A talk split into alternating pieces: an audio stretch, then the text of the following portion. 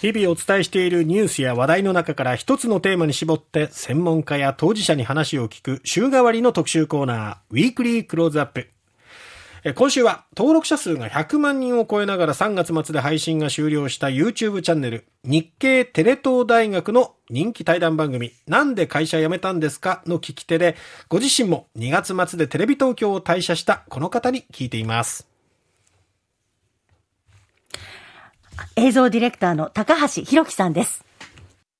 いろんな方になんで会社辞めたんですかって聞いてる高橋さんなんですけども、高橋さんはなんで会社辞めたんですか？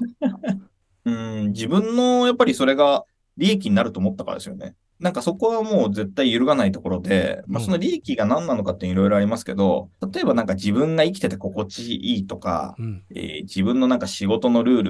ルで大切にしているものを曲げたくないとか、まあ、いろんなものが複合的に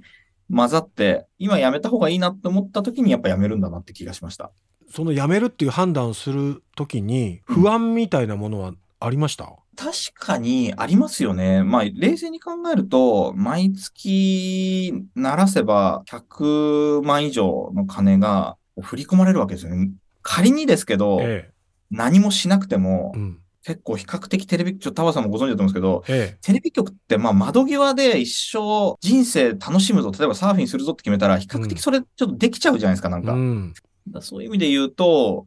まあ仮に例えば体壊した時とか、うん、でさえ毎月100万とか振り込まれるっていう、本当に今考えたら良くない、うん、本当にですね、革命の対象のようなですね、ええ、の待遇が会社員まあ、だと思うんですよね。うん、だから僕は起業すると同時に、まあ、株式会社隣っていうのを企業で立ち上げて、ええ、リハックっていうメディアやってるんですけど、うん、まあ、それとは別に、あの、一方、会社員として、サイバーエージェントに入って、ええ、アベマを作るというようなことをやってますんで、うん、ベースの生活や保障されてますよね。あの、今のもう新入社員とか、まあ、若い方々っていうのは、入社するにあたってもう転職のことも視野に入れてるっていう人も結構多くなってきてるんですけど、そのこれからまた会社を移ろうと考えてる人転職をしようと思ってる人に何かアドバイスするとしたらどんなことがありますか、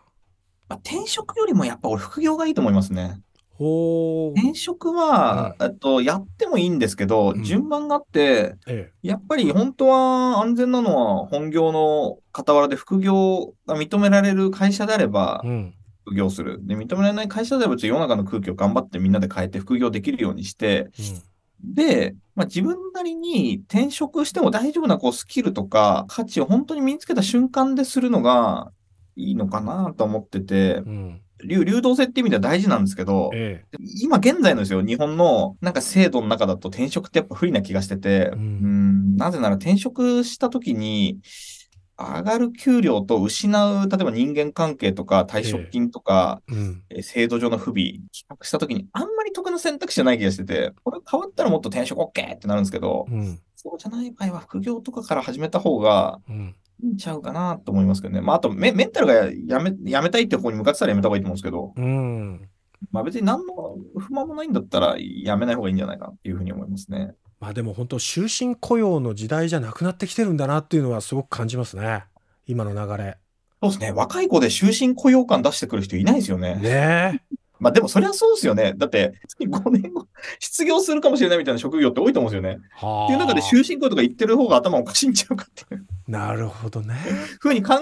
えるのが、まあ普通に若い、なんか、例えばそのデジタルネイティブとか、言われる世代の普通の価値観で、ええいやいや、終身雇用だよっつってる人いたら、相当おじさんとしてやばいと思うんですよね。うん。いやでもそうやって周りの環境はどんどんどんどん進化変化していってる中でどう自分が対応できるかっていうやっぱスキルを持ってないと生き抜くのは難しいですよね。だからまあ好きなことだけやればいいってことですよね。だからもうそれ以外はやめた方がいいですもん。ん本当に自分のやりたいことやればいいと思います。別にいろんなことに幸せを感じる人いるじゃない。例えば街中をきれいにするのが好きなんだってなったら、ええそれはまあ、例えば、えー、どんなに優秀な自動清掃ロボットが生まれたって、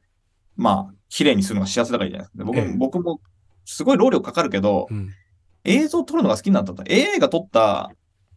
例えばドラマの方が面白いけど、俺はドラマが撮るのが好きなんだってなったら、うん、手にやるやるしかないじゃないですか。で、はい、自分が楽しいからやる以外の理由がなくなる可能性結構高いんじゃないですかね。やっぱその AI のが優秀、あるいは AI を使いこなした方が優秀ってなった時に、いろいろこう、クリエイティブな部分が奪われていく可能性もあるので、うん、設定、せまあ多分 AI が普及してくる設定だけになるじゃないですか。はい。この AI をどういう設定で使うとか、この AI をどういう設定で動かすとか、まあ、そこに尽きると思うんで、まあそうした時に設定屋さんしかいなくなるんで、まあ、好きなことやるってことじゃないですかね。好きを突き詰めるっていうことも本当に大事かもしれないですね。はい、そうやってなんか自分の尖った部分を強みに変えていけると、タフになるかもしれないですね。うん、うん、そうですね。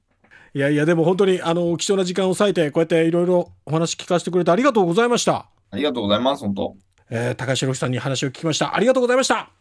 お疲れ様でした。ということで、うん、えー、1週間にわたってですね、はい、映像ディレクターの高橋宏樹さんに話を伺いました。えー、著書のなんで会社辞めたんですかこの本の中にはいろんな、あのー、まあ、インタビュアーとして高橋さんいろんな方に話を聞いてるんですけど、えそれぞれのこう人生観みたいなものもね、伺える内容となっておりますので、ぜひ手に取って読んでみてください。